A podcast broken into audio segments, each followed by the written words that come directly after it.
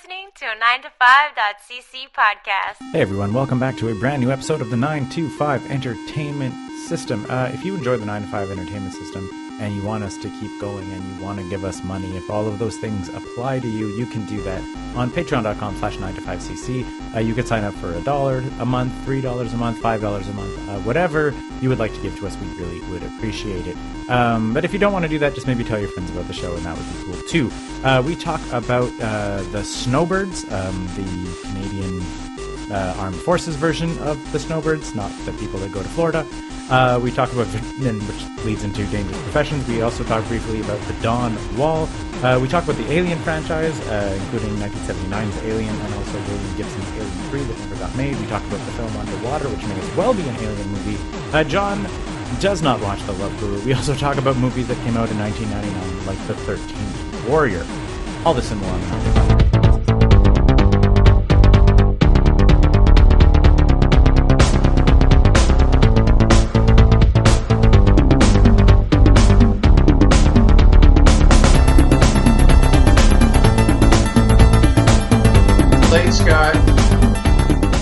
If I need to take a nap in the middle, you can see it. Yeah. In all of the uh, the messing around with our technology today, I, I, somehow I lost the ability to connect either of my two cameras. So I was like, I'm going to stop messing around with it. it has my voice right now, and I can hear you guys, so I'm going to stick with that. Ah. Welcome back to a brand new episode of a podcast where three guys sit in front of computers and talk about nerd stuff. Yeah. Nerd stuff. Oh wait, Nerd yeah. stuff. So No, I was no. telling, I was telling Scott while we were uh, getting ready to record the show. I um, the snowbirds flew over Montreal about a week and a half ago, and I was like, I took a note of it. I was like, man, I want to talk about the snowbirds on the podcast, and it's Boy, like, did you pick a good time to do that? you know and i was like it's going to be fun. I'm going to be able to like relive some of my childhood memories of my dad taking me to air shows and stuff. And uh, because 2020 is 2020 and you can't have nice things uh, one of the snowbirds died. Doing the operation inspiration flyby in bc I, I understand that um, one of them died last year as well. Is that possible? it's it's something like there's been like seven fatalities total and two of them have been in the last six months like so seven fatalities since when? like the 70s Out of how many people? Uh, there's been a lot of snowbirds, man. They've been uh That's what I was saying. Like, I, we my dad used to take me to air shows and stuff. They were founded in 1954 as a military aerobatics air show flight force demonstration of the Royal Canadian Air Force. So maybe not seven fatalities total, but I think I think you're right that it was seven. That's the number I read as well. The um, I don't know, And, yeah, man. one, two, three, four, five, six, seven, eight, and the this would be the ninth. This will be the ninth fatality total, and I and that's counting, um, like I guess maybe bystanders or whatever. Like I don't know if they ever cla crashed into anything, Right. but yeah, and there's been and that's three, four, five, six, seven, eight, nine, ten. Like I, I would say there's been about like 20, 20 something accidents in 66 Totals. years. Yeah, well, yeah. Since 1971 was when they had the first, uh, when they started doing air shows. So Sounds yeah, to like- me like flying fighter jets and doing fancy stunts is real fucking dangerous. okay, but I mean, like, so is like, Racing cars. ra- yeah, exactly. Car racing, like F1 racing, we do that all, like all the all the I time. mean, I guess that's true, but the like consequences for bystanders, for I don't know, man. Probably been a lot rocket of- jets are way more expensive than a, a race car. Yeah, but some of those race cars crashed into the crowd. yeah, that's exactly. true. Yeah.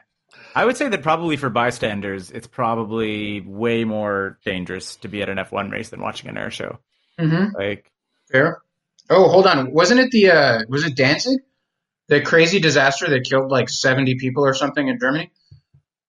At an air show? Yeah, just- Getting really close and watching very powerful machines is, is not the safest pastime.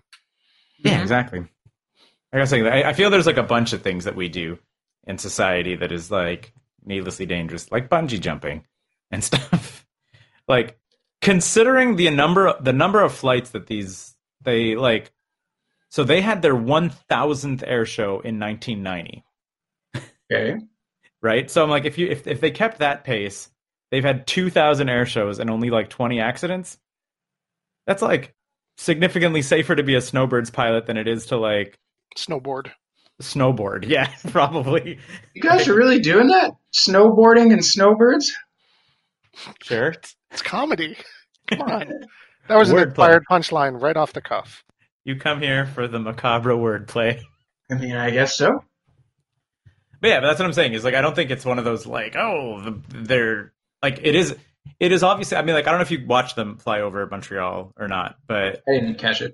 Okay, like they do that signature like nine plane diamond thing, and that was the that's like the signature like snowbird maneuver is them like mm-hmm. all in a diamond. That's the the the the pose that was on the poster, the snowbird poster that we had in my house as a child. I think it was in my brother's room. I want to say, and it's like they're so close, like the level of like insane precision, and they're like taking a big like banking turn with nine planes, like less than a plane width apart. You know, Mhm. like like I don't think like me and eight friends could run in close formation and like you know maneuver without bumping into each other. Is- in in light of all the deaths, is it all worth it? And like all the money, the crashed Mhm. planes. I just I mean, well then just cancel car racing is like basically my answer to that. Like Well, there's like way way way more and like deaths in car racing, then we should definitely not like do that on a per capita again. basis. I mean, on a per capita basis. Well, there's way more race car drivers. Sure, but maybe there aren't way more like pilots. yeah. We're, yeah, we're saying cancel the snowbirds or cancel air shows. I'm like sorry, air shows, there's a lot of dude. Well, maybe there's a problem with the snowbirds in particular. Then I don't. Maybe I don't know anything about the statistics about this. But if you say seven of these guys died in like 30 years, 60 years, I don't know. That sounds like a lot of them. Mm-hmm. I mean, I think the statistics are going to be pretty high for air travel in general. Like maybe we shouldn't just fly. Well, no, that's not true. Air travel in general is the safest means of transportation. Well, seven people. I'm not joking. I mean that seriously. Like in a in a like fatal accident to per kilometer basis, air travel is way safer than driving, walking. Yeah, but we've I got, doubt trains. To tell you the truth, but you never know. we have webcams and microphones that work instantly. Do you really need to go there? Just sit on your desk. You're fine. There's apparently there's been I think like I, I guarantee there's been significantly less air fatalities in the last month. in Formula One, I think there's been about 50 deaths since the 50s. of drivers. Okay. Yeah, And then how many Formula One races slash race car drivers are there compared less to? than there's probably been less than 2,000 Formula One races since 1990. Right? There's about 20 a year. Uh, Not even that. Yeah. So, like, that's way more dangerous. If they did, if they did 2,000 flights in 20 years, and then they, and in, in 1990 they had had like whatever the heck it was, like seven or five or six fatalities, and then there's a, I think at most, no, yeah, there's less. There's like 16 F1 races a year, Mhm. and and they're still racking up like deaths on a way higher basis considering just like the sheer volume of like and it's like what a field of about 20 plus cars and then there's nine uh, snowbirds and there's two people in each car. It's about the same. Formula one way more fatal. About 20 people involved doing it. And and it's and that's like an international pastime. Like that's a huge thing. Like it's not even like a niche thing. Formula one is just like yeah sometimes people die. Like as recently as like two years ago the, the most recent death in formula one was like 2017 then the, the one before that was like 2014 it wasn't like they've had like a very long stretch of not people dying in this sport that's just considered to be like one of the beautiful sports of the planet And including two champions, like two of the best drivers in the world have died while racing. oh Okay, something about this sounds fishy to me, but I, I don't. I don't see the path I through mean- it, so I'm going to concede any- this one. Well, I'm, yeah, I'm just saying is I feel like like it's Scott I think said it kind of at the top like where like the when you take a machine and you tune it up to over 9000 and you make it go real fast when something goes wrong it goes real die. wrong. yeah exactly like it, it's just like pro wrestling right like uh, it was watching Dark Side of the Ring and like D'Lo Brown, who's probably done how many power bombs in his career? Like thousands. Like an accomplished, safe wrestler, slipped up once and and broke Droz's neck. You know, so Yeah. it's like, because guess what? Like, is the solution don't do power bombs? Probably. That's a weird thing that we make people do for our entertainment, but it's not like inherently. Don't they not do those anymore? power bombs? No, they do power bombs all the time, man. Yeah. So you're thinking pile drivers. Yeah. Yeah. Yeah. yeah. Yeah, they yeah. power bomb is considered to be like one of the safest moves like ever. You just kind of, I mean, like you fall down and smack your back and you tuck your chin. Like it's like uh, what do you call it? Mae Young took a power bomb off a off the stage through a table and she was eighty something. like, and she was fine. But yeah, I, I I don't know. It's I, I hear what you're saying, and I and I understand that it's like a very easy way to just be like stop doing dangerous things, but like I don't know. It's it, it's just weird. Like so much like so much of our entertainment and stuff is like has anyone ever someone must have at least been crippled by a fastball in baseball? Like Yeah, people have died. There's people have died from taking one to the head. yeah, exactly. That's it. So we're like stop playing baseball because we're throwing balls at each other at 100 miles an hour. Like There are several confirmed cases of people being killed while playing paintball. jeez. like the the made up gun sport. Mm-hmm. You shoot Oh. glob like bat beads at you and you die. Yeah. But anyway, I think yeah, a huge bummer when the snowbirds were like, "Let's give Canada uh like a, a nice little air show and stuff," and then they made it all the way across the entire country and out in BC. Uh, yeah, and like she was also an astronaut, Captain Jen Casey. I want to say she was like officially she was a public affairs officer of the Snowbird. She was flying in the Tutor, and yeah, and was like I think also a yeah also a journalist and was like she didn't go to space, but was part of like was part of our astronaut program. Right. And yeah, yeah, it's nuts. But yeah, I don't know if you saw the getting real dark. I guess yeah. it was- Scott and I were just like watching the footage. Like something just goes real wrong. Even It- it's not even like this is one of their like, and that's the other thing too. At least I don't know if you've seen the footage yet, John. No, I actually like, haven't. Um yeah it, just, it looks like a engine failure. Like you could have gone up up in a casual flight and that would have just happened. Like it takes off it kind of banks up and then it drops out of the sky like a stone. Well, those planes are from the '60s, right? i mean they're kept very well in shape. They're ct114 tutors. Yeah. uh, yeah they were designed in the '60s and officially were retired in the 2000s but i'm sure those things are kept top notch dude. Like Uh, you know, except when the when they're not. Yeah, but I mean, but that's true of anything. Like you drive a classic car and the engine dies. Like it's doesn't mean that you didn't put the upkeep on the classic car. Like I, I, I hear what you're saying. Again, I hear what you're saying, but it's like half of how many planes do we have in the sky that were built in the like 80s and stuff? Like, anyway, it sucks. Maybe they need to upgrade the upgrade the plane that they're flying around in. Like, I can't imagine that the like the military is flying around with like not at least top tier planes on their like stunt plane. I'm pretty sure the Canadian military is underfunded and probably flying around old things. Aren't we famous for buying secondhand war equipment? Like our helicopters are all secondhand, and the like submarines that keep catching on fire from Britain. Yeah, but those aren't stunt helicopters. I mean, okay, I don't know. I feel like keeping 12 planes in shape is something that we could do without like a ton of money. But anyway, but yeah, yeah. If you watch the if you watch the footage though, it's Yeah. literally just like some kind of a takeoff thing. It just like it climbs and then drops out of the air like a stone. Like Yeah, they, they weren't. it doing wasn't in like- they weren't in formation. They weren't yeah, like, like you look trying at to pull off something crazy. They just were taking off. Something went wrong with the engine, and yeah, the pilot tried to pull up to get a little altitude rather than crash right away, and then everything just stopped working on the plane. Yeah, and it falls falls right out of the air. It's crazy. Like it's um like I read that they're- look- they were actually very capable gliding planes, and they were Yeah. trying to to get altitude so that they could glide it to a safe, uh, like a safe land, you know, relatively safe landing. yeah, But um, they couldn't get enough altitude, and they kind of stalled in the climb. And Yeah. And it- that's kind of what it looks like. It looks like it's just like if though he was like, "Oh crap, my engine's conking out, but I don't have enough. I'm gonna pull up," and then it just Yep. completely stalls out.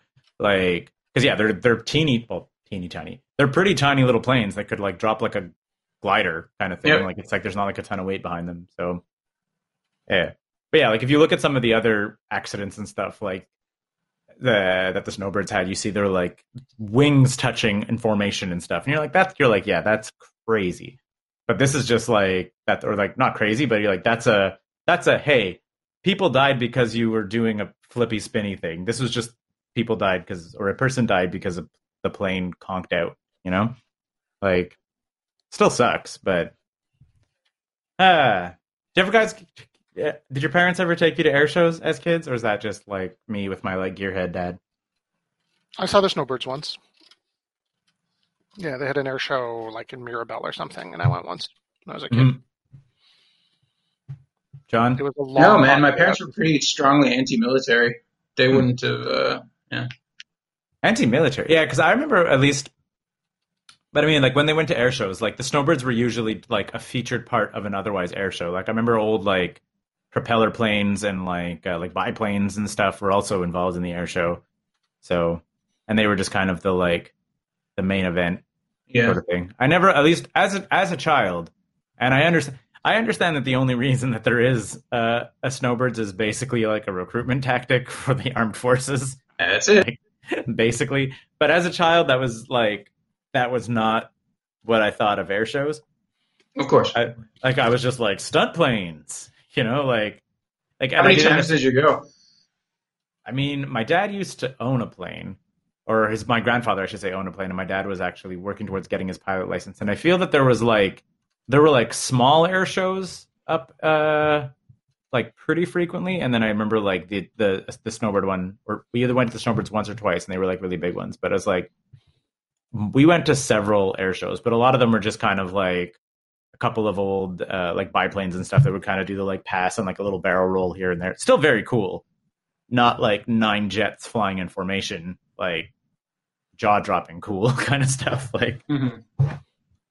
you know, it's like a perfect cartwheel is cool, but it's no like Jeff Hardy doing a swanton off the cage. I just remember it being like a really hot day out in the middle of nowhere, not really wanting to participate at all. hmm how old were you? Were you like? Seven, six, seven. Okay. Yeah. But then when, when it happened, were you like, "Ooh"? Were you just like, "I'm hot and this sucks"? Probably, probably. I'm hot and this sucks. I have no fond memories of this air show. That's so sad. yeah. I mean, it's a big, long, hot day out in the sun, and then you watch something fly by really quickly for four seconds. Yeah. Huh. I will say that that is like the number one reason why I could never like when people who go to like F1 racing live and they're like, "Oh, I sat on the big turn," and I'm like, and then you see a car be like, "Pooh," and then you're like, "Cool, I guess I'll watch the rest of this race from this screen." Oh, here, car's coming again. Woo! Like, I mean, that that is the experience, right? I've never actually been, but I've always imagined there's somewhat more to it than that. no. No, and it's very loud and very hot. Yeah, it's extremely loud. Like on the big, um, the uh, is it the Senna turn or whatever, or the like the big turn with the giant grandstand on the Montreal one, like the Mhm. place where if you like, it's like the considered to be like the best like medium expensive seats, which I'm sure are still probably like three or four hundred dollars to sit there for the weekend, and it's like you're basically yeah like you're sitting in a grandstand and you can see only a tiny stretch of the track live and then the rest of it you're just watching it on the big screen. Like and you're like oh crap they're coming to our turn. And then you can look down and watch them zip around for a split second because they're going like 200 miles an hour or whatever and then off they go and then you look at the screen again I can't believe you pulled it. It is the Senna turn. The Virage Senna. gearhead dad man gearhead dad some of that stuff just rubs off Back back to the start of the show. Ayrton Senna was one of the two champion F1 racers to die while racing. hmm Uh, the other one being uh, Quebec Saint Gilles Villeneuve, no? No, No? no. Gilles, Uh, Gilles didn't die racing? That. German racer Koch. Uh, I really thought Gilles Villeneuve died racing. How did Gilles Villeneuve die? If he did die racing, it wasn't F1. Maybe you're confusing him with another uh, Quebec racer. I don't know, man. He don't. Oh no, it's I. I maybe it doesn't count because he uh, died during the qualifying round of the 1982 Belgian Grand Prix, so he didn't die in a race technically, but was a oh. Canadian, and maybe he didn't ever won a championship. Yeah, that's probably it. He was an F1 champion. Yeah, he won six Grand Prix races in a short career. Okay, yeah, so that's it. So, but he only raced four. Se- yeah, he raced Yeah. four seasons. Yeah. Man, he died going 230 kilometers an hour. Yeah. Yeah. Yikes. That's nuts. Oh yeah, there you go. But still, high profile racer. He finished second in 1979. So like in his second year of pro racing, he finished second in the in the standings. Mhm. Po- Thirteen podiums, six wins. Like in a five year career, that's like that ain't nothing. Yeah, no, Yeah. that's going fast. Yep. Yeah, yeah. Nuts. Nuts. But I, I think, and I don't know. I guess this might sound, uh, what's the word? What's the word? Like, I feel like you know what you're getting into when you like take on either of these professions. You know, you're like, I'm going to drive a car professionally at 140 miles an hour every weekend, or I'm going to like fly a jet professionally, like five feet away from other jets, like tuned up to infinity. Like, you know that if there's something goes wrong in your profession, it's not like working in an office. You know, like, not to say that you're planning, you're not like, I welcome death, but like, and you're obviously going to do everything you can to be as safe about it as possible. But like, there's something I feel that happens when you embark into these careers where you know that that's something that is a possibility where it's not a possibility in a lot of other careers, be it like F1 driver, uh, uh, aerobatics pilot, or like pro wrestler, or even like just professional athlete. Like there's hockey players have died playing the game and whatever, and you you get injuries and your body gets beaten the heck out of. Like there's a nobody. I mean, not to say maybe people do force, but I don't think anybody gets like forced into these professions for the most part. They're pretty niche professions. You need to be like They're also crazily competitive, right? People Yeah. people claw at each other to get into these. Yeah, that, that's what I'm saying. And it's like you need to, you have to be like, you have to desire that outcome, like the, not not death, but like the perfect, like you're, I'm going to do this, and it's going to be my singular devotion to get to this level, you know. And you're like, eh, I mean, my go-to comparable is mountain climbing. it does Wanna- nothing. Yep. It does it does? It's not even entertaining to watch. Like the other things we're talking about, Here is it is. entertaining to Watch watch. the documentary about that dude climbing the Dawn Wall. Go No. go watch that goddamn documentary. The dude is like a human spider, and his crazy ass life gets one of his fingers mostly cut off, and he climbs up this wall that if you looked at it, you would be like, it's just it's like a sheer cliff, and it takes him over two weeks to go the whole way up it, and he he lives his whole life on the side of it. It's an incredible story. Blah. the Dawn Wall. the Dawn Wall, D A W N, because it's like this enormous mountain in Yellowstone that's lit perfectly when the dawn comes. Yeah, the guy's name is Alex something or other, and yeah, Oh, was that the Disney documentary? no, no, no, no, no. Is that the wall that uh, Kirk was climbing, or was he actually climbing Mount Rushmore? Uh, What was Kirk climbing in Star Trek Five, guys? you Yeah, know, you know, you know what I'm talking about. The opening scene in Star Trek Five, which is like the dumbest. okay, the dude's name was Tommy Caldwell, and um, I'm just gonna look for the name of the the documentary because it was so. No, yeah, it's actually called the Dawn Wall. Strongly recommended. Get out and read and look at this guy's story. He he killed a man in Afghanistan, and it's about Whoa. him. And it's about him climbing a mountain. It's great. Doesn't say it specifically, but it's James T. Kirk was climbing a, a wall in Yosemite National Park in the opening of Star Stay Trek. on target. Stay Oh, on yeah, he has a jetpack on. Star Trek Five. What a dumb Star Trek. Um, I have a, I think I have a bunch of alien related information that we could talk about. Really? Is it relevant? Is there a new one coming? Uh, well, so Scott actually watched OG Alien 1979. Last night, I I listened to uh, last year celebrating the 40th anniversary of uh, the Aliens franchise. Um, William Gibson released the second draft of his. He was the original, going to write the original script for Alien Three, and um, there was a writer strike in '87 or '88, so he had a second draft of a script that he's not like terribly proud of, but he's like, there's been enough like clamoring for it that he would release it. And then uh, the people at Audible uh, hired a professional radio drama uh, director, a guy who's done a bunch of stuff Nice. uh, for, the, for the BBC. And they also got like Michael Biehn and uh, Lance Henriksen to reprise their roles as Bishop and Hicks. Um, so it's like actual actors from the from the movie, like reprising their roles on the audio drama. And I also watched um, Underwater, the 2020, 2019 or 2020 film um, starring Kirsten Stewart, who which is like basically an alien movie underwater. like it, it, it's so yeah. I was like I've been kind of living in, and breathing a lot of alien stuff, and then Scott watched OG Alien, so I don't know where we want to start, but I got stuff. I got hot alien content, some of which is you know Well, let's start at the re- beginning. Scott, how was Alien? all right. So, Alien is already on the list. It's sitting At number at number five. five. It's yeah a uh, a great movie yeah that I enjoyed watching. I still think I, I know you guys disagree with me. I still think I prefer Aliens to Alien. Um, but it was great. It was like it's one of those movies that, looking now at a movie that's like over forty years old, Mhm. looks like it was made now, made to look like it was filmed in the seventies. Like it's so It's so nicely good. shot and and and um, they did so much to hide the fact that we're working with a small budget successfully.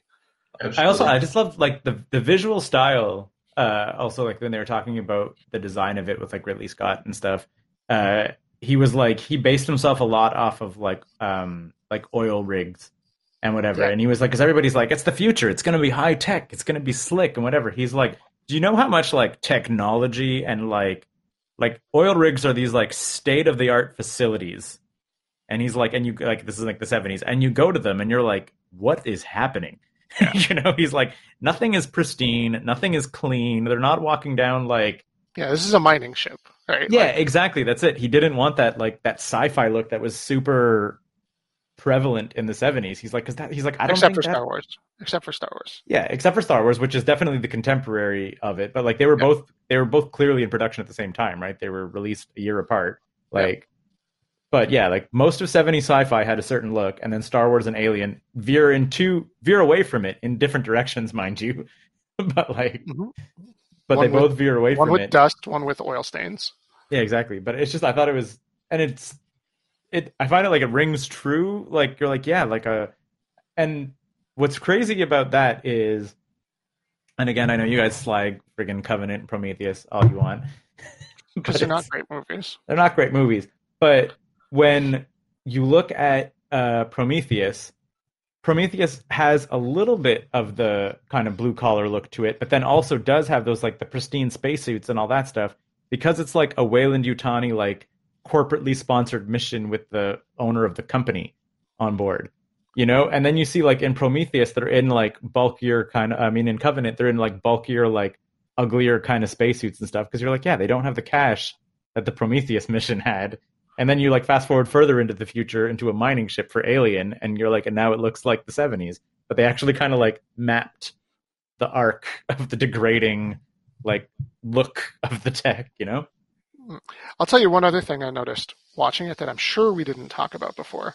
Mm. The costume designer for Alien was so on point and so like revolutionary for a science fiction movie. Like giving guys dirty bandanas and Hawaiian shirts and beat up baseball caps. That was not a thing that happened in, in science fiction before that. And Yeah. it made them all look unique and real and and believable and like they don't have that shiny mylar chest piece going across their t-shirt at a weird angle. Yeah. They don't look they don't look like they're dressed like the guys from Logan's Run or Star Trek extras. Like it's great. It's so good. They they have bad haircuts and they have They, they look they, like I said they they look exactly like uh like workers on an oil rig or whatever. Like it's it's outstanding. It's Yeah. outstanding. and, it- and Uh, it becomes a, and immediately immediately kind of makes them I feel like relatable and endearing. Like Yeah. you're like yeah that's Hawaiian shirt guy. And and it makes them characters. Like it's Mhm. also all part of their character development. Yeah. You don't have to spend time saying, "Oh, this guy, he's a worker. He's been doing this job for 20 years. He's, you know, kind of rough around the edges and he's not paying the closest attention to detail." They just just show it. Yeah, you like you he's know wearing you know, it, you're like, "I get it. I know who that guy is." So I love that they, I uh, love that in, they in addition to that, when we're talking about these characters being instantly like relatable and believable, so you look at Star Trek and everybody is like on the on the Star Trek Enterprise is like the Borg. They're all like gung ho for the fucking mission. It doesn't matter. They're all working together. They're all a perfect team. These guys, they wake up out of cryo sleep and they're like, "Get fucked! I am not being paid to do this." You know? Yep. Yeah, it's the Um, best. they're like, why are we awake early? This is garbage. Oh, company wants us to do this, and they're like, is there more money in it? Like, yeah, Yeah. Yeah. A plus, A It's plus great. stuff. I think also, if I could add one more thing, this is like one of my favorite movies. I rewatch it uh, like routinely. The um the I, I'm constantly struck by how modern the tension in the in the climax is. Like when you think about it, for, like as a thriller, there's not a lot out there that go harder than that until you get to like the e- extreme violence, Alexandre Aja kind of you know that Yeah, world. yeah. But like in terms of like a thriller, that that man, that that final scene is amazing. It's really like to me, it really is the like, and I I know it's a little more niche, but it, it it's kind of the like it's the answer to Jaws. Like everybody was like, can you imagine something scarier than Jaws? And they're like, Alien. Yeah. and you're like, oh my god, it's a scary killing machine, and you're trapped on a space station. There's no like Yeah. sunshine, there's no anything. But it was really like, I think that everybody like moviegoers was Jaws what 77, 76, 75. 75. So yeah, like I think like Jaws came out and people were like, that is the scariest thing I've ever seen, and like Alien was like, hold my beer.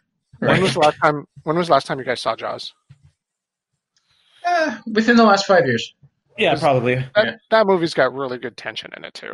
Yeah. Oh, it, Yeah. and I'm that, that- it's it's I'm I Yeah. don't want to diminish Jaws. Like I'm like it, it's it's very much a but it almost it's like it's a one-upmanship between like directors at the highest level kind of thing. Like in terms of like how, hold on, how hold to on, shoot hold on, ten- how to hold shoot on, hold on, hold on. Jaws has good tension, okay, but if you want to, you could get out of the water. You know, I'm, I'm- of I'm Alien not, is you I'm not, cannot I'm get out not of the saying scenario. I'm saying like directing in terms of like how to shoot and film tension. No, I get it, I Like, get it, yeah, but yeah, it it does detract from the tension of the film.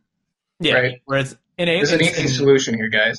Yeah, in Well- Alien, you're like you're screwed. Right. Right. You know, it's like and and it's tiny. Like the ship is small. Like you Yeah. know, like I think that right. was Anyway, also- so what happened? You watched the the I I, I like started watched watching it and I never got into the end. So it's a, it's another version of Alien Three. It's not another version. So you're you're thinking of the assembly cut. Yeah. This is this exists is is has nothing to do with Alien Three as we know it. Okay. Zero. So uh, Sigourney Weaver had a busy uh, career, I guess, coming up in front of her. She had uh, a couple of movies, including Ghostbusters Two and something else, kind of in. So the producers of Alien, uh, it's the same producers that have run the entire franchise. I forget their name. But uh, the producers, they were like, okay, we want to make another Alien. We don't necessarily want it to be Ripley heavy. We'll have her in it, but uh, we don't know what her shooting schedule is going to be like.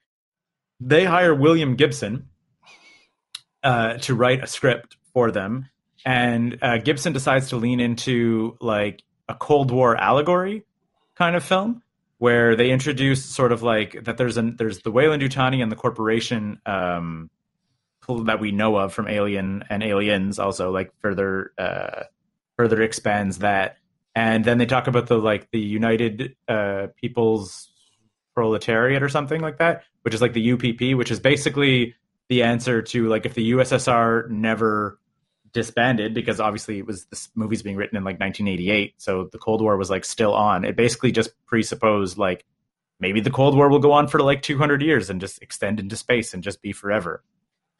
so Mhm. it kind of starts talking like the the main kind of crux of it is again it's like the UPP again and the corporations are both like sort of trying to harness the xenomorph capabilities and weaponize it while uh, and basically like without getting into too many spoilers like well like Hicks and Bishop kind of like wake up and they're like oh no no no no no no like get out of here. And uh, they write the Ripley role in such a way that like she's there but like she's like still suffering injuries or whatever from aliens so she's like mostly in cryosleep they apparently like wrote it in such a way that she could do uh that Sigourney Weaver could have showed up and probably shot it in a weekend kind of thing like so that they could have her for I guess bragging rights and leave her open leave leave her character open for sequels and stuff without necessarily And like, so what happens? over. Uh, it's just a good alien story. Like imagine like they're on one space station. Uh, like they originally get the the Sulaco, which is what they escape aliens in, um, gets picked up by the UPP. Uh, there was a, uh, and this is like minor spoilers. I know Scott's going to listen to it, but this is like in the 1st five seconds. Uh, there's basically like a chest buster tried to get into Bishop before they put into cryosleep, but obviously there's nothing to latch onto because it's a he's an android. Yeah. And then when they come out of cryosleep, there's basically a uh, uh, not chest buster, a face hugger. So there's basically just like a face hugger that like unthaws when he comes out of cryosleep and just goes after the first organic, and then uh, yeah, all hell breaks loose. But yeah, so um, I, I'm not saying it's the greatest thing that's ever happened to the Alien franchise, but it, it I think it it also would have been really It'll be far from the worst. Oh, absolutely far from the worst. And the thing that I think that like there's two things that are very noteworthy about this production piece. Um, the first is that even in this 1987 or 88 script, whenever it was being written, they reference like kind of the black goo that Prometheus and Yeah, Covenant get into. hundred percent, dude. It's there. It it's they start to talk about like that the alien is trying to like transpose itself airborne, and there's like a black thing, and people can get like infected and like go body out out of a chest burster. And Are they're you supposing that Ridley Scott got his hands into that material? I am almost certain he did, Huh. and po- and possibly like that was the plan all along, right? Like if this was actually, I'm not, I'm not, I'm saying it might have greatly evolved over the next thirty Right, years. but it wasn't written by Ridley Scott, right? It wasn't written by Ridley Scott. It was written by William Gibson. Right. But I mean, but at the same time, like, If you're gonna It was- steal from somebody, yo, steal from the man. but also it might have just been like agreed upon mythology in terms of where the franchise was heading, one way or the other. And the other, and the, another thing that they mentioned is they were like, like they, there's actually like a whole line of dialogue because this is the first time, um, I guess that there's a real like research base that has kind of access to xenomorph DNA, right? Like it's we had like a the the mining ship in Alien One, and then it's like a, a random like uh, Hadley's Hope is just like a random colony in Aliens. So now this is the first time, and they're like they're one hundred percent. They're like this like the genetic code of the xenomorph is one hundred percent engineered. They were like nature would never make this ever. So they Hmm. also like foreshadow that where they get to too. So it it does seem like like this script makes some of the stuff that goes on in Prometheus and Covenant seem less crazy, like in a weird way. It does. Like It, it's like- almost like uh, what's his name had this in his head that this was actually canon all along. yeah, kind of like Yeah. and, and it, it I'm just saying because it, it's they're both like I I rec- I recommend both of you guys go and, and listen to it. It's about a, it's a two hour listen if you get your hands on it. But it's it, the video like- on YouTube, right, where they Uh, mounted it to the cartoon yeah, they the mounted comic it to- Yeah, they mounted it to the comic strip, um, and the comic strip I heard is hot garbage and involves like Newt blasting people with an assault rifle and stuff. Like Yes. it's yeah, they they take they take a lot of creative liberties in the comic book, uh, and I was like, because I heard the comic was like the comic based on Gibson's Alien was hot trash, but then I heard about this uh, radio play thing that Audible did, and it was it was real good. Yeah. Uh, but then the other thing that I thought was very interesting, not necessarily in terms of mythos, but it would have been um, like how Alien was like the horror film, and then Aliens was like the military film. This was like borderline Cold War thriller film. So it would have like followed in the sequence of like kind of like genre splicing that the franchise was doing instead of Alien 3 where they were like it's like Alien again. Yeah, I don't know if that's totally like Which a genre splicing thing. Think Terminator did the same thing too, right? Like just it sure. started small and then went, you know. For sure, but I, I just thought it was just like a very like at the time the franchise was not necessarily like locked in the way it seems now. Yeah, yeah. You know, like you got to like flash back to like Aliens had just come out, and now you're like we have a lot of ideas about what an Alien movie is and isn't, and whatever, and like you need to play by those rules. But those rules weren't set in the first after the first two. And I know Scott and I were talking about this directly, like Alien, like Alien and Aliens and Terminator and Terminator Two are like excellent counterpoints, right? It's like if the in the first one, there's just one, and it's more about tension and getting hunted by the one. In the second, it's way more action and everything is different. But it's Yeah. like the same. They both kind of follow that same beats. But I thought it'd be interesting. It's just really weird. It's just really weird that the first Terminator is also directed by James Cameron. Like, yeah, It would be really like Alien, directed by Ridley Scott, tense, dark, small. James Cameron comes in, makes a big action movie. yeah, James Cameron comes in, makes a big action movie when he makes T2, but he's stepping over his own feet on that franchise. yeah. All kinds of but that's okay because he keeps on stepping on his feet over and over and over again. Y'all I- ready I- for the Avatar verse? well, I was going to say Genisys. Wasn't he Uh, executive yeah, he was producing involved in that that? somehow. Yeah, yeah. yeah. Oh my god, did that one hurt? hmm Man, the the bad boys sting. What the fuck? Yeah. Anyway, Either way, uh, and I mean, and even Gibson went out and said this is not even like what I would consider a finished product and whatever. So it's like this is just, I guess, close to maybe what Alien Three could have been. And I mean, and like I said, it, it also addresses one of the one of the the, the the sins of Alien Three that Scott hates so much, which is is bouncing bouncing characters off off screen. Like it, it Yep. like Ripley is there, she's present, she's in a coma for most of the time, but then like Newt, Bishop, and Hicks are like central characters in the film because they got to survive the second one. You know, like yeah. which is I think one of the biggest bummers uh, out of Alien Three. But yeah, so and then and another reason why Alien Three was complete garbage was they went into production so shortly after the writing strike. And not only was it like Fincher kind of saying yes to everything as they discussed, like he they actually started filming without a finished script, right, on Alien Three, Mhm. and it was like famously the script was like mashed out in like 30 days by some guy, like it was Did you look at the um uh the the teardown that he wrote? Fincher? no, Oh, I, I, I thought I linked it in the uh, thread.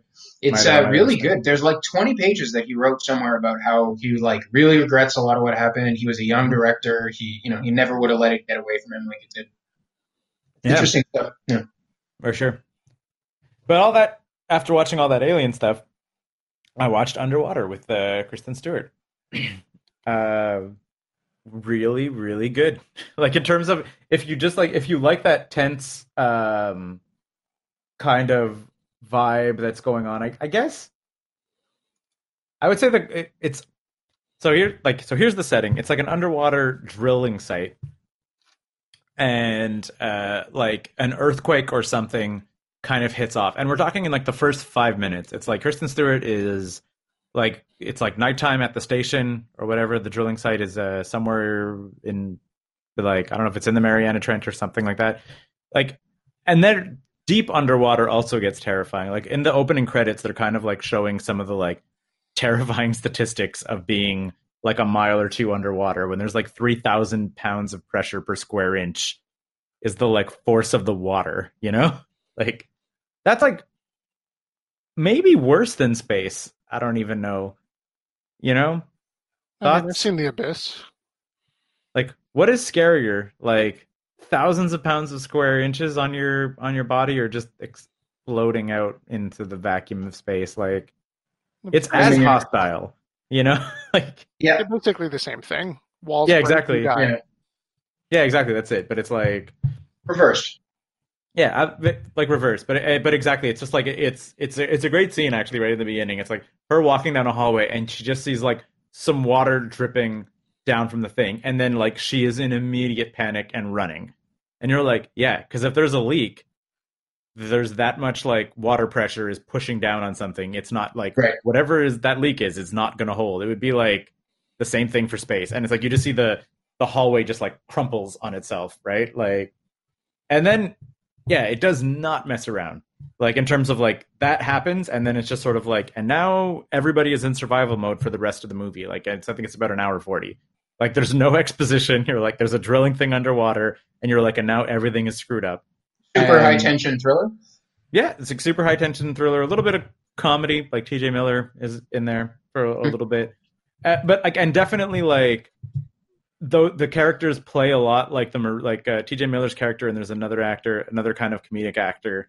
They're I think supposed to they're kind of like play like the roughneck types, like very much um, uh, fall into the Bill Paxton aliens role of kind of like this is screwed, this is screwed, guys. Are you? Am I right? Like you know, like just kind of like not- Game over, like- man.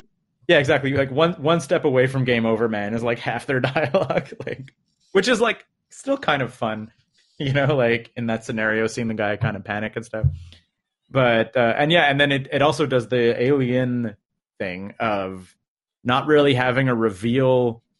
Like at at the beginning, you're just sort of like, oh, it was just like an accident, and they need to just sort of like get to the escape pods because the entire station might kind of crank down. Like they don't even just bust out that it was like that it's a monster or whatever that's doing it. And there's just kind of like a very slow reveal on the monster and then like there's only a reveal on the monster in like the last 10 15 minutes. Like it gets its pacing straight out of Alien kind of thing. Like Yeah, I would I would give it a does nothing like new, but in terms of like I'm going to write an homage to Alien, like Good enough. yeah, exactly. That's it. Like ab- absolutely watchable. Like if you enjoyed Alien, I would recommend it to both of you guys to watch. It, it is not the masterpiece visually or anything of Alien, but it's just like it's a completely like competent tribute to an alien film. Just happens to take place underwater instead of space. Cool. Underwater, starring Kristen Stewart. Cool. Um, I don't know. Do you want me to rank it or? Yeah, let's put it on the Yeah. list. I was going to say, or, or if any of you guys are going to watch it in the next uh, short period, we could hold off. Um, I'm looking into it. I'm seeing it ar- maybe around Rogue One, and maybe above Edge of Seventeen and below. You really liked Rogue One, didn't you? I did. I mean, this movie's good. Like I said, it it was Quiet Place, which would like locked me in. I was like, it goes under Quiet Place, Mhm. and then I was like, and then I went down, and I was like, and it's better than Star Wars. So and and it's better than Ready Player One. So that was kind of my zone. Great, great. Below Quiet Place, above Edge of Seventeen. Like, I think that would be that's my spot Right on. for it. Yeah, really good. Also, um, in a fun twist, has the like we need to get into like underwear to get into spacesuits, which is like kind of like the callback to we need to be in underwear in in sleep. So you do Mhm. get to see some ladies in underwear, but then you also get to see T.J. Miller in underwear, which I thought was just like a The nice payoff. like like guess what? They're all in underwear. It's not just Sigourney Weaver. No, It was a bit. Uh, no, no. In Aliens, they're all in underwear. Yeah, you get to see um, the yeah, but it's only like Sigourney that gets to like run around in it for like a very long time. No, when they wake up from cryosleep, all of the Marines are are in their jockeys. That's true. They start Tidy working whities. out. Tidy whities all around. Yeah. But those underwear were so small and poor Sigourney. It's so weird. They're the worst underwear in history. I mean, you know, they caught them on a bad day. They thought they were going home. Wouldn't you? Maybe that's the that when- last pair. You know, Yeah, that's what I'm she's been out there for five years. She's run out. I Going feel to though, like, cryosleep, you're like, I'll just do laundry when I get home. I don't wanna do it Exactly. before going to sleep. Yeah. but I was gonna say I was like, but like you go into cryo sleep, you don't necessarily know the exact circumstances of waking up. It might be in front of a stranger. I feel like it's one of those like wear clean underwear because you never know if you're gonna be like be in a car accident or whatever. Like I feel the cryo sleep. She's an oil rig worker. She doesn't fuck. What doesn't she? I don't know. Uh, Scott, I also watched Ready or Not last night. Did you? I did. What did you think of it? Thought it was fun. What is Wasn't ready it- or not? The movie that Scott told us to watch. The horror movie about the bride who has to play hide and go seek on the night of her wedding. Deal with Sorry. the devil. The family made a deal with the devil, and like Scott talked I- about this last episode. I episode. do. I do recall. I it did escape me.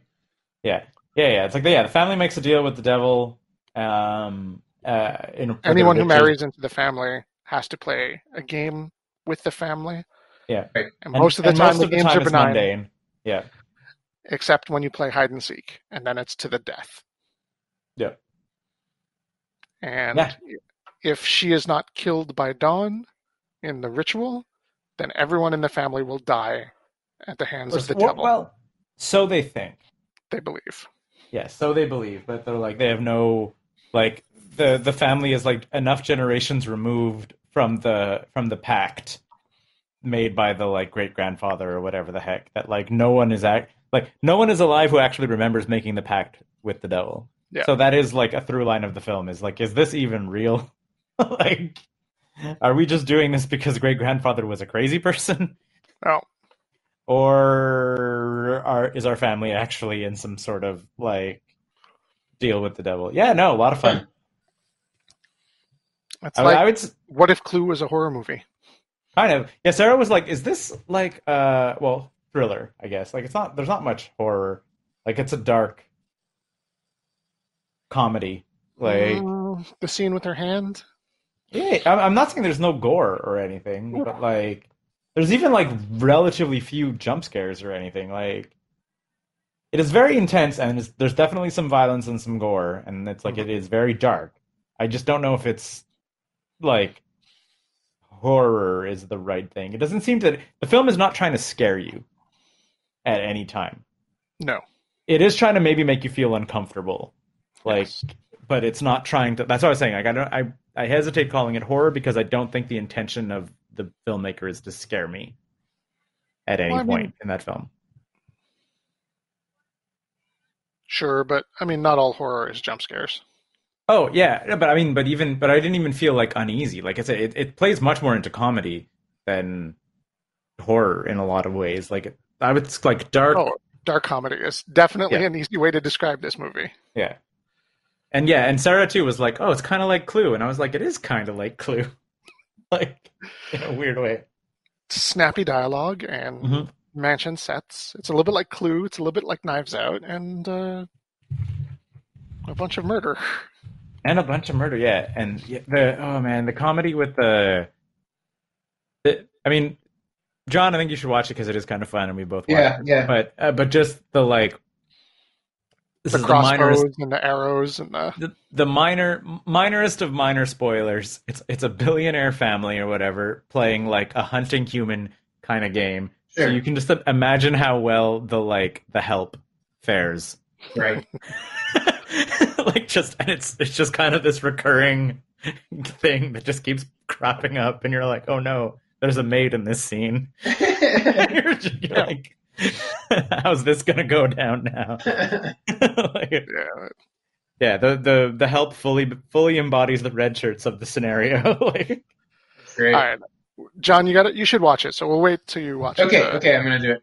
To yeah. uh, rank it because it is it's fun. Like yeah yeah, I really liked it. Riss really liked it.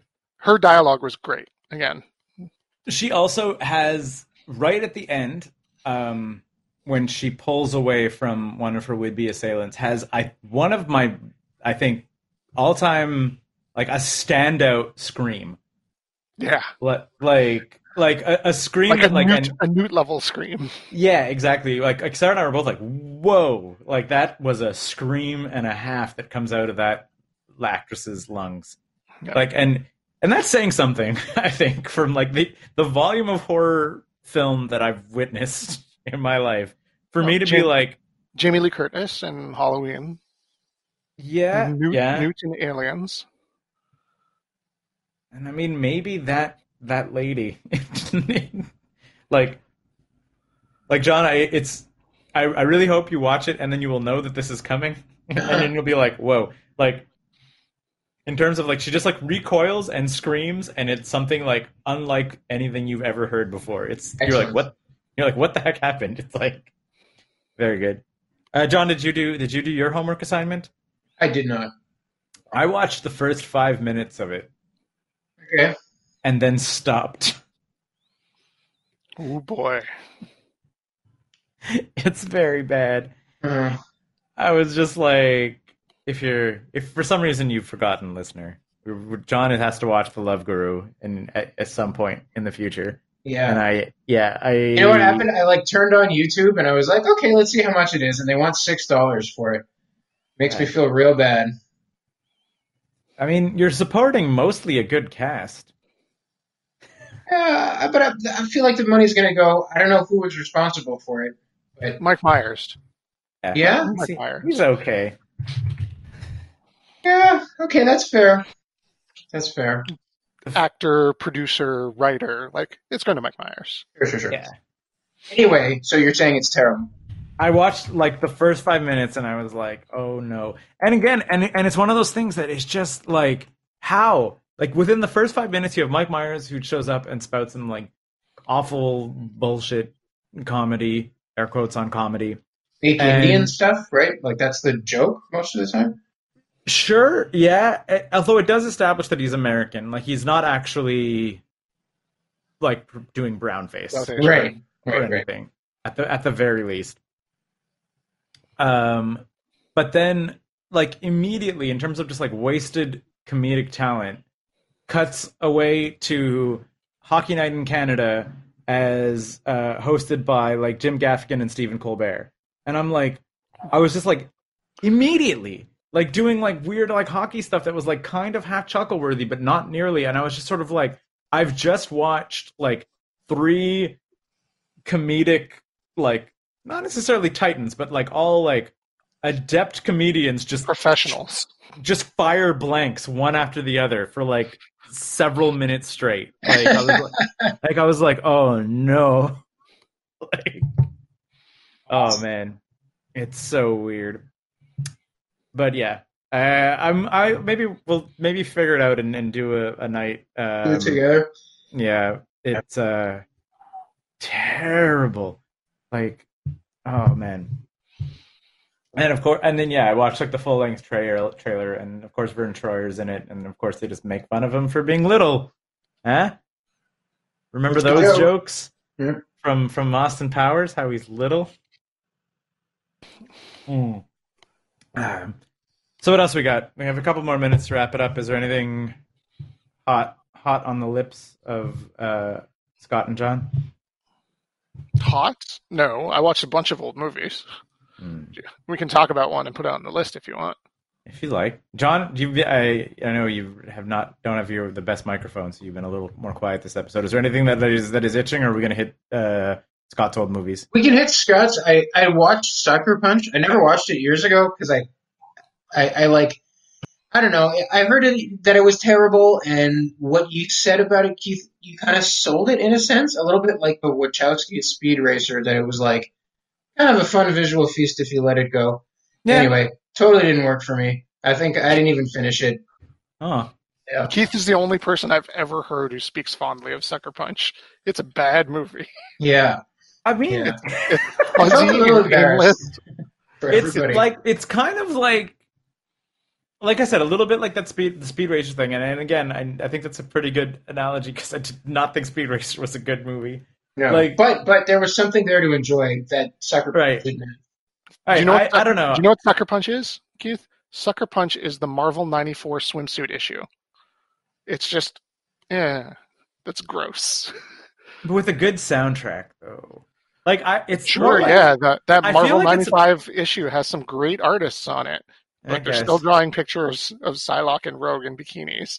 And you're just like, hmm, this is why people don't like people who I read don't know. comic Uh, maybe. I need to revisit Sucker Punch. It's on. It's on one of the services right now, isn't it? I think it's on maybe. Yeah, on yeah, Netflix. it's on Netflix. Yeah, because it's like I I saw Sucker Punch in theaters, I remember, I rem- and the whole world hated it. and I was like, it was just like a bunch of fun music videos kind of strung together with like girls shooting up stuff. But they weren't Like- that fun. I don't know. I got. I mean, maybe I'll go okay, back. anyway, I don't. I don't want to linger on this thing. I didn't even finish it, so I don't feel really. Oh no, for sure. But maybe I'll go back because I like if I'm not mistaken, I went to go see it with Sarah, and Sarah and I were both like, I think we saw it on Netflix the other day, and we were like, oh yeah, Sucker Punch was all right. Like we both had that Yeah. like, we both had that memory of it being like it was kind of garbage, but like fun garbage. Now you're telling me it's not even fun garbage. Yeah. Ah. Scott, you want to tell us about some old films, old movies Sure. Uh, from the do you want '90s? You know, way want- back, way back The, when. you want the one from the 90s or the one from the 80s? I don't know. They're John, both such good choices. those are such Uh, I watched two, decades. two like culty uh, movies. I'm sure you guys have seen them both. So Oh, but while just pick, just pick one. I was gonna say uh, 90s. just before we do, but just before we do that, All right. um, since you just watched the Alien, were- are you inclined to um, like like try to push it down, or are you okay with it sitting at five? Uh, that's not a fight I really care to have, considering what's below it, like The Matrix, Back to the Future, Dazed and Confused. I can't really push any of those ones up ahead of it. Hmm. If Right we do on. get something that does shoot for the top, then I think I will have more arguments to make about a really great Right. movie going ahead of it. But like, it's not.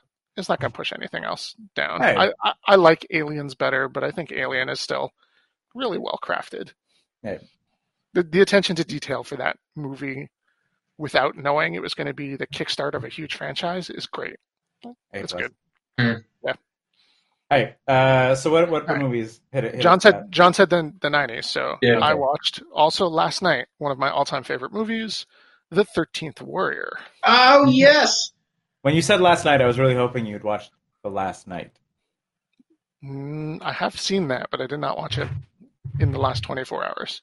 Okay. Uh, directed by John McTiernan, um, produced by McTiernan and Michael Crichton, based on a book by Michael Crichton called The Eaters of the Dead. hmm I goddamn have always loved The 13th Warrior and truly, truly needed to sit down and, and spend some time with it during these times. These these uncertain, these unprecedented times. Now, How did you'll it know- hold up, you'll Scott? know- I loved you'll it know too. John. You'll know John McTiernan because uh, he directed Predator, he directed Die Hard, he directed The Hunt for Red October, Mhm. he directed uh, The Last Action Hero, Die Hard with a Vengeance, The Thomas Crown Affair, and then he directed the Rollerball remake in 2002. And then his career was over. exactly. But uh, in the middle there, in 1999, he directed The 13th Warrior, starring um, Antonio Banderas. And this movie held up wonderfully. It is such a good movie that was a financial bomb. Looking at the numbers now, it cost 160 million dollars to make, including marketing costs, and gross 61 at the box office Whew. it is a very strange movie to spend that much money on, considering it's one of the only movies I've ever seen where the main character is not the hero of the movie. He's really just a witness watching the action happen and taking part in it when he can. It's fucking weird. It makes for wonderful framing in the book. Yeah, in the the book, if you've never read it, is kind of dry. It's basically the story of uh, an Arabic poet who gets exiled from his land and has to roam across Europe until he ends up hooking up with a band of Vikings who then get sent on a quest to um, kill monsters that are tormenting one of the kingdoms further north in Scandinavia. And he kind of gets roped into this adventure unwittingly and witnesses some great acts of horror and heroism on, on this mission. McTiernan takes that story that was like written kind of like a historical artifact and makes it into a huge action movie that works better, I think, than the book did. Really? You know what I think oh, happened? I, I do, yeah. I I feel that what happened here was that the Thirteenth Warrior fell victim to 1999. Holy crap! 1999 was had a bunch of movies in it. I'm looking at you, The Matrix. Yeah, Ma- Matrix No comes out in March. touching that. Mhm. exactly. Matrix comes out in March, but I'm even like looking into the like into the summer. The Mummy Mhm. Wow. Yeah. then comes out. Uh, Star Wars Episode One comes out. Mhm. Uh, Yeah. Which I'm not like Tarzan came out, which again is was like a Disney movie, but I'm saying it's still was still pretty big. Sucking Run money Lola. Run Lola One came out. South Park, Bigger, Longer, and Uncut came out. Wild Wild West came out. American Pie, Blair Witch Project, Eyes Wide Shut. Like movies came out in 1999. Oh man. Oh, I can tell you exactly what happened to the Thirteenth Warrior. Is that it came out two weeks after the Sixth Sense. Like, Yeah, and one the Sixth and the. Sixth Sense was one of those like must-watch movies, right? Both 1999 had Blair Witch Project and Sixth Sense, which both had those viral like, this is a whole thing. And then two weeks later, the Thirteenth Warrior came out after Six Sense, and I feel that Six Sense was still probably like the hottest thing on the planet at that point. Like that's and that's a lot of movies. Like, and then it comes out in August. Wow, that's nuts. Ugh. the 13th and- Warrior And then like a month a month later, Fight Club comes out. Like, no chance to recoup. yeah, exactly. Those are, It's not. those are two have to go see them big plot twist movies. and even in the like and, and then and then after Fight Club being John Malkovich comes out like it's- so it's That was drawing a great year. Damn. yeah exactly that's it I remember Like, going to see most of those in theaters. yeah Like every week you'd go to something. yeah that's it and then it, exactly that's it you're then you're just and then by November Toy Story's out like you're yeah you're sorry Thirteenth Warrior I mean, you'd think that it would be okay. You know, it's got a big star headlining it. It's a Michael Crichton book. At the height of his powers, right? yeah Right. yeah big time action movie director. Uh, no one Oh. else you've ever heard of is in the movie outside of Antonio Banderas. They casted I mean- a completely Scandinavian cast of Vikings. Like they didn't get a bunch of people you knew to play them. They just Real live Vikings. real live Vikings. Um it has uh what's his name Omar Sharif in it Yeah, for the first ten minutes. yeah but he's like he's in Doctor Zhivago Sure. and Lawrence of Arabia. He was nominated for an Academy Award in Lawrence of Arabia. I was like, I know this name, but yeah, I recognize it from Doctor Zhivago because my mother watched Doctor Zhivago. Yeah, yeah. If you're looking at the Wikipedia page, he's listed there as starring. He is You know, he's in it for five there. seconds. He's like the old guy at the beginning. Yeah, he's the translator until he gets shifted aside before any of the action happens. Exactly. It's been a while for me. This happens literally in the first scene, right?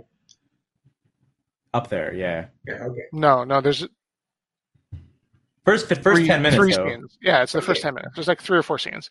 Yeah. He he translates for uh, Antonio Banderas until the quest has begun. Do you want to list so- this bad boy? Yes, I do. Yeah, I just looking at the films from 1999. Yeah. If I had to pick a single year, if, if someone was like, you can only watch movies from a single year, like 1999 would kind of be a front runner. Yep. Like, if you just had like, you have like a Toy Story in there, Blair Witch, Thirteenth Warrior, like Fight Club, Mummy, The Matrix. Mummy, Matrix. Like, I'm like, that's not. If you had to just be like, you can only watch the films from one year, 1999 might be it. That's a project. We should You do did that. say Star Wars 1 was on that list, though. Yeah, I mean, it, I'm not saying that you have to watch every movie that came out in 1999. I'm just saying that, like, if you were like had to limit yourself to only watching movies that came out in a single year, like, This That would be a really interesting thought experiment. To What pick a year is the best year? Yeah. and but I don't know, just looking at this list, 1999 would be like Yeah, yeah. Definitely a front runner. Like, it, like I'd have to obviously we'd have to go through to to look at more, but like, holy crap, that's nuts. So. 13th Warrior, but yeah, what what is the 13th Warrior about before you rank it? I mean, I know we've all watched it, but like just to, to give a synopsis for our listeners who who I, I haven't. totally did the, the synopsis, man. It's about an Arabic poet who gets Mhm. exiled from his land, meets up with a bunch of Viking warriors. Yeah, I know that's the back of the mythic quest. box, but I'm like, but then he like becomes like a hero and stuff, and then like some of them He's, die. he's and- not spoiling it, yo. They have to fight And the then we just discussed that it's from 21 years ago. They have to fight the Vendal, which are Uh-huh. like cannibal monsters. basically. Yeah, and uh, they have been torturing this this kingdom in unnamed Scandinavia. What's the quote that like the quote that Jaime always quotes it? Uh, lo, do I see my father before me? Yeah. When they're doing the Viking funeral at the end. Yeah, early in the movie, uh, the king dies, and they Hmm. witness a Viking funeral. And then at the Mhm. end of the movie, when it seems like they're all going to die in battle, they Mhm. turn this this ancient prayer into sort of a battle cry, and Mhm. it totally works. It's such a pump up thing. You're It's like, one of those "Oh." things where you're like, if this gets mishandled, it'll be an incredibly cheesy, crappy scene. The the And pump up line where he's like, I can't lift that thing, then grow stronger. stronger. Yeah. the way the Vikings treat um, Ibn Mhm. throughout the movie is outstanding. Like they make fun of him, they treat him, they call him little brother, and he kind of never really gets beyond being their little brother. He kind of earns their respect, but doesn't surpass any of them with any. Yeah, like he ne- he never like ascends. Like They're he like, just yeah, becomes you're a little brother. Good job. he grows slightly competent. Yeah. like He proves his worth of standing with them and yeah, does he so. never right he never start. becomes Neo. Yeah, but he never surpasses them to become the hero. Like the hero is always uh, King Beowulf, Yeah. and like that's super weird in a movie. like it'd be like watching The Matrix, except it's all from Mouse's point of view. That's like almost famous. I, I really want to see that movie. The It- like, Matrix if- from Mouse's point of view. absolutely. Or from anybody else who's who's like a normal hacker. Wouldn't that be great? Yeah, Just like regular ass. Somebody who breaks out, obviously. Yeah. Yeah. That'd be fun. Okay, anyway, so where are we at with this one? Terminator 2. So I'm looking at like number twenty-eight being John Malkovich, Also from 1999. and Hmm. We have a bunch down- of movies on 1999 on this list already. Going down a bit, The Mummy. Like, I wouldn't be sad if it was right next to The Mummy. I feel like Above those two. below? It, it was still a dumb action movie, right? Yeah, But I mean, like it was still Fun, but like, You're like it was still a dumb action movie. We're like three spots below what we're talking about is Big Trouble in Little China. like the very definition right. of a dumb action movie. what do you think of just above Big Trouble in Little China, just under Into the Spider Verse? Hmm. Better than Big Trouble in Little China. Yeah, I'd watch. I'd watch The Thirteenth Warrior again tonight. Oof. over I don't know. Per, like my my gut says under JoJo is where I would put Thirteenth Warrior. He's Uh, seen it a little more recently than us. I actually think he might be right. I don't hate that. But would it? But would it bump? Like I said, maybe above JoJo. But like I, I have a hard time going above Big Trouble. Like just because they operate in like in s- not not similar headspaces, but like in similar like fun Yeah. spaces. And like Mhm. I would, I'm the opposite of, Scott. Like I would take Big Trouble over Thirteenth Warrior any any day. If someone was like, I have these two movies on VHS, which one do I pop in? I would be I- like. I get that. There's there's like weird things in the Thirteenth Warrior. There are there are almost no female characters that Mhm. have any import in this movie. Um, the villains are not as compelling. Yeah, Like and that's it. Like Big, Big Trouble is still like, like Big Trouble is one of those like wait, like if you like here, this is my, like I said, I I- I'll put it above JoJo, uh, but I was like, Yeah, if you were if you were just like with someone and you're talking about movies and they had not had seen neither of them, which one do you put in first? that's a good me, it's like- argument. I would probably choose Big Trouble. That's probably a bigger Yeah, gap. yeah, yeah, your- yeah, That's it. Cool. Yeah, I like it. Yeah. That's a good argument, and that's that's a true argument that I agree with. hmm If you have not seen both of them, you probably should see Big Trouble first. Yeah, and I would and I would say that like you should arguably see both of them before Jojo Rabbit. like, I mean, John McTiernan is a good action movie director. Like I mean, he reinvented puts action together, movies. yeah, and he did a lot. Yeah, exactly. What like Die Hard wasn't like a mistake. Like he then made a bunch of good action movies. Yeah, Yep, good stuff. cool. I like it. Put it right there. All right. Hang on. I, I realized that I was taking the notes on this episode. Uh, so, 13th Warrior goes in between Big Trouble and Jojo Rabbit. And where did we rank underwater? We didn't. John's gonna watch it. Yep. I thought I did. I was like, I thought it was, good. yeah. I have it underneath Quiet Place, but yeah, John O should watch it. Okay. So we'll, we'll wait on the we'll wait on the ranking for that. Uh, any other pressing issues before we end this lovely recording? Friend, chums, friends of mine. Any news from the medical world, Scott? How, how are things holding up? How are you holding up? Um, yeah. So I don't. I talked about it on Facebook, but we haven't talked about it on the podcast. I got tested for COVID nineteen. Mm. I got Did you pass? yes, flying colors, Yay! Wait. valedictorian of infectious diseases. Uh, yeah. No, I got a chest cold. Um, I'm not positive for the COVID, but when you work at the hospital, any symptoms have to be treated differently Mhm. and you were just able to stay at home because if I had been positive, there was a chance I would have infected a number of other healthcare professionals who could have infected a number of compromised patients. And reduced So- our like pool of healthcare professionals. Yep. All bad. Uh, yeah, my experience getting tested was very positive, except for the result. But I'm bump. Uh, Hey.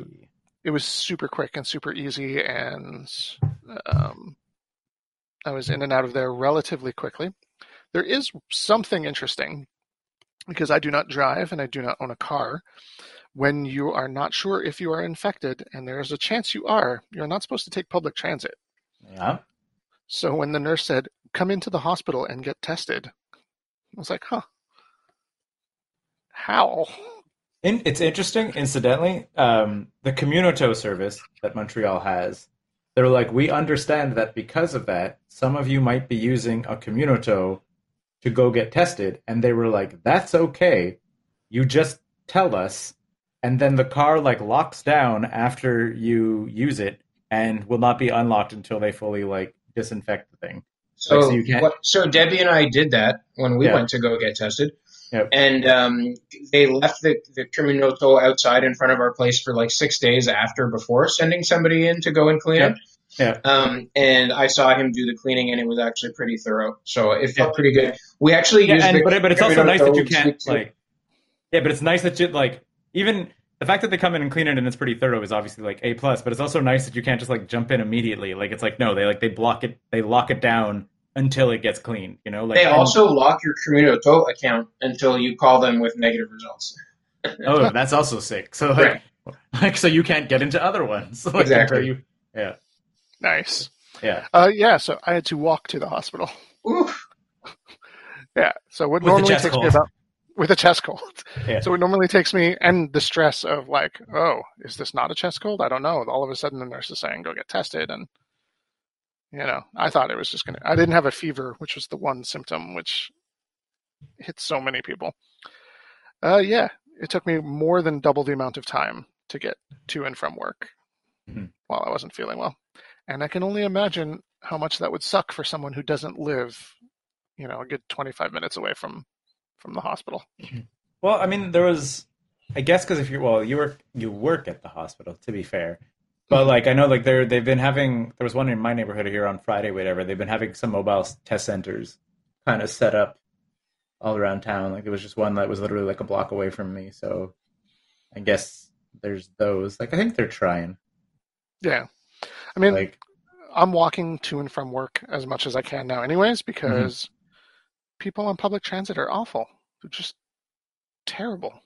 dude and i mean i guess this is i i feel will become the constant of this podcast is just like Mhm. sarah and i like took the dog out for a walk uh and we were like today was a pretty nice like typically we don't necessarily wear face masks on a walk it's open air and we can just keep six foot distance Yep. but we were like it's not and it's not necessarily required but we were like you know what it's a nice day out uh there's probably a gazillion people out and boy was there a gazillion people out because it was a nice day And I think that we went on like the, took the dog on about like a half an hour walk, kind of through in and around Point St. Charles, and I think maybe we saw two or three people wearing masks total. We saw groups of like seven or eight people in very close proximity, all just chilling and having a picnic.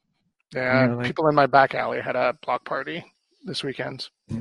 Uh, it's just like, and like, and I'm not saying like everyone's like, what are we not supposed to see our friends? I saw one uh, group of people. There was two couples, and I, I was like, I literally, I, I felt I, it made me happy. They were like, say like you and me, uh, or because we're a couple, and then Sarah and Pac-Man who are another couple, right? Been- But it was just like both couples were there, and then they had their bikes because I guess they had biked together, like in between them, and I was like, thumbs up, you people. like I was like, Yeah. you, you're not going to close that distance. There's like literally four bicycles separating the two couples. I was like, you're okay. You're out in public and you have bicycles in between you, and it's a very easy visual reminder that you guys are not going to forget. You set your bicycles down Yes. between you. Just it's dude, I just it is infuriating to me because everybody that I see in close proximity, I like imagine that it's just another month of this because of them. The numbers are not slowing down. you know, like I'm like like again, I really feel like Montreal is the cool hip place. Uh, no, we're now the dumb Canadian city. Like, it's it's so stupid. Yeah, like the Montreal, the Montreal numbers are like like nowhere near flat. Like the incline is less steep, but like we're nowhere near flat, and everyone is like, it was a long weekend this weekend, and everybody's just out and about, and I'm like, just wear the freaking masks and do the thing, and just put some distance between people. Like I'm like, if you want this to be over by any time in the, or over, if you want this to be like half over by like any time, so you can half enjoy the summer in any stretch, just freaking do the thing. And meanwhile, you heard about Wisconsin? Wisconsin. No. No, what- what Wisconsin. happened? The uh, the Supreme Court of Wisconsin overturned all COVID nineteen uh, rulings as unenforceable. So bars and stuff literally opened up 15 minutes after the ruling came in and were packed. And the deciding judge on the Supreme Court was someone who lost his reelection bid but hasn't been replaced yet. Ew. That's horrible. And like, uh, know some people who with family and stuff in Wisconsin, and they were like, "Oh, but it's not that bad. We only have like like a hundred something cases or whatever in the entire state." And they're like, "You know, there was a period of time where like New York only had a hundred something cases. Like, what are you talking about? Like, Quebec Quebec has over almost half the Canadian cases and over half the deaths. You know, Legault says May 25th they're opening most retail, right? Today. Mhm. which I don't like. Again, and it, and it's the the problem with all of this is that it's that we can't like opening retail doesn't make me as uncomfortable if they were like we're opening retail and you can only have X amount of people per square feet and masks and shit are mandatory. I'm like, okay, that's how we're gonna keep the economy like. I can go into a grocery store and they can enforce six feet apart from me and all that stuff. I'm Right, not but you saying can't I make masks mandatory, and people don't know how to use them. And But, but the thing and, and the thing is I don't understand why we can't make masks mandatory. We made like stores don't let you in without a shirt on. You know, and I'm like, we've decided that we can do that. If you're wearing no shirt, they don't let you into most stores. You know? And that's not like a law. That's just the s- what okay. What's what is your leg to stand on? If you're not wearing a shirt, you can't go into H&M, John. You don't get to. How come they can't do that for masks? And I know it's not a law. because people don't know how to use masks, and the evidence is that people mostly spread virus on their face more when they use them. then people should learn how to wear masks. I'm sure we didn't know how to use shirts when Neanderthals invented them or whatever. Like, and then people figured it out.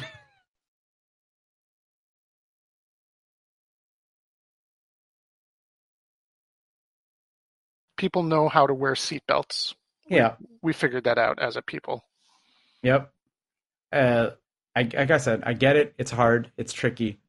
It's there, there's a, like a big education like that needs to happen, but I don't understand why it's not happening, and we're just gonna. What was there was like a meme or whatever kicking around where they're like, they're they're not opening up stores because it's safe. They're opening up stores because they value the like stability of the economy more than your life. Like, Yeah. but you can take control of that by valuing your life and the life of others around you by like taking the proper things and like if like keeping six feet apart is a two person game and like the amount of people that just like come up into my like personal space while walking on the sidewalk when there's no reason for it you're like what are you doing it's so easy to do the right thing why are you not doing it and that's the part that i think just drives me up the freaking wall Yep.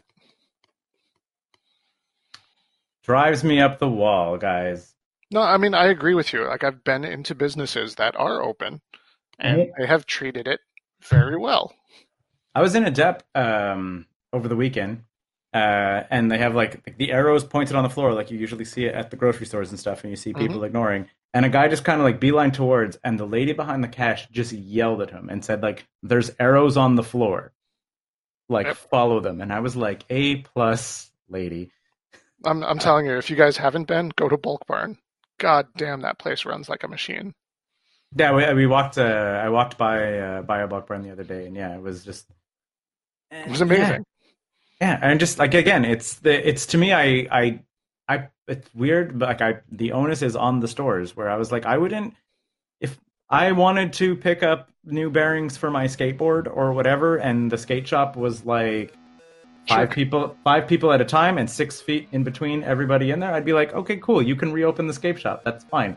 You know, like it's we if we can all act know how to act in the store you know like i'm like yes give an opportunity to these other businesses to maybe make some money to save the economy but if that's the part that's bugging me is like there is a way we can reopen things safely and everyone's like yeah but i don't really care Exactly.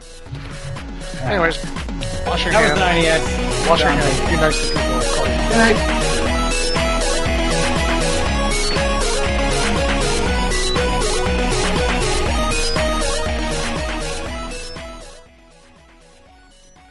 Hi. Thanks for sticking around to the very end of this show. That means you're our number one fan. As our number one fan, maybe you're wondering a way that you can show your support for this. We've set up a few ways, and the boys are going to tell you about it now. If you like this show, you might know other people that like this show, or maybe they'll like some of the other stuff that we're doing on the website. If that's the case, you can tell them all about it using all of the social networks like Instagram, Facebook, Twitter. We're on all of those, or you could just, you know, send people links directly to the website. Or if you live in a world without the internet and you only listen to podcasts, you can tell people about it with your human mouth. There's other ways we could support us, John. If your interest in supporting us extends to the financial section, you might consider patreon.com slash 9 to 5cc. If you go there, you can get perks like early content, you can get your questions answered on the air, and you could get extra art. We've been doing this show for a long time, so we kind of know what we're doing. Not really. 9to5.cc, podcasts, blogs, and comics, made in Montreal since 2011.